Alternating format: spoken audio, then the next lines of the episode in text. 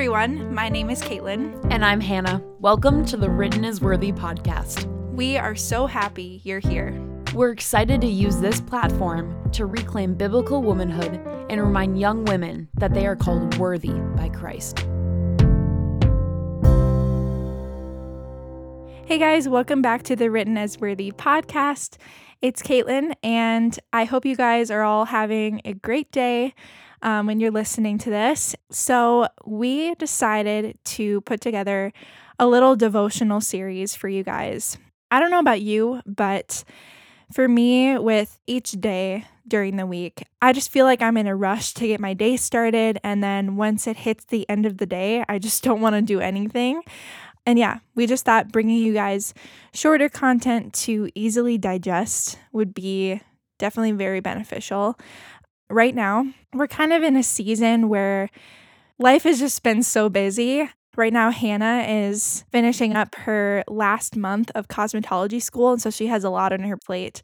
And I thought that I could bring you guys some solo episodes of just me going through a devotional from the Bible app.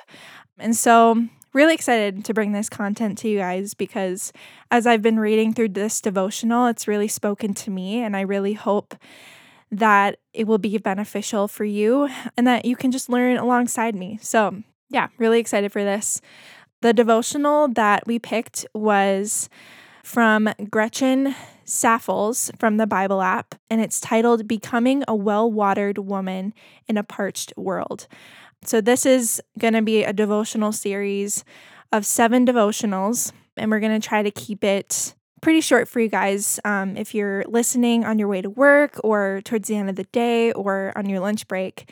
We just want this to be a convenient way for you guys to hear scripture and something that just really resonates with you as you go along with the rest of your day or your night. So, yeah, we'll just dive right into it. So, for each of these devotionals, I'll be reading a short passage of scripture, and then I'll be reading the devotional that Gretchen has written for you guys. If you wanted to go back and read this for yourself, the link for the devotional from the Bible app is also going to be in the description of this episode. So, yeah, we'll just get right into it. The scripture that we have for our first devotional is found in Hebrews 12 2 through 3, and it says, looking to Jesus, the founder and perfecter of our faith, who for the joy that was set before him endured the cross, despising the shame, and is seated at the right hand of the throne of God. Consider him who endured from sinners such hostility against himself, so that you may not grow weary or faint hearted.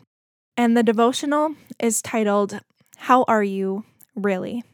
If someone were to ask you how you're doing, what would you say? Most of us default to something like good or fine, or maybe even good but tired. But chances are you're also a tad, okay, a lot overwhelmed. You have a long to do list and you're physically, emotionally, and spiritually weary. Good or fine is what we say when we don't want someone to see what's really going on inside. We're trying to move the conversation onto the next thing while ignoring the fact that we're being tossed around by the circumstances of our lives. The truth is, we live most of our days in between where fine meets exhausted, rushed, tired, and at the end of ourselves. So, how are you right now, really? Are you being tossed around by the stress of never ending to do lists? By despair or hopelessness, by self pity and comparison, by piles of dirty dishes that seem to yell, You are not in control, or by the pressure to do better and achieve more. If we have rooted ourselves in the shallow soil of this world, in what we do and what we can accomplish in life, we will struggle to survive the storms. Only when we're rooted in Christ can we experience a life that is real, secure, and free. When our roots run deep in God's goodness and steadfast love, nothing can shake us or break us forever. His goodness and unfailing love hold us together when life is falling apart. When we're not okay, we remember that our attitudes of praise are dependent not on the ease of our circumstances, but on the fact that God is good, period. We embrace the realities of living in a fallen world while being deeply rooted in the infallible Word of God. These roots cannot be pulled out of the soil. They grow deeper and deeper day by day. In the moments when things are not okay, those roots keep us grounded in the truth we already know. Hold fast to the Word of God, and it will hold fast to you. Living a well watered life doesn't mean always being okay. It does mean you're always growing more attached to Jesus and less attached to this world. Even in the daily unseen moments, the gardener, or God, is tending your soil and making you whole. So wait with hope. One day, everything will be better than okay in Him. Until then, let the thorns and thistles of life thrust you closer to Him and pierce your heart with gospel truth. And so, the last question that Gretchen includes in this devotional is if you were to answer truthfully how you're doing right now, what would your answer be? Do you really feel fine? Or is life weighing you down? I don't know about you guys, but I feel like this devotional is really relevant right now, especially, I don't know, living in a very cold climate and just kind of having that seasonal depression. That's something that I've really been struggling with recently.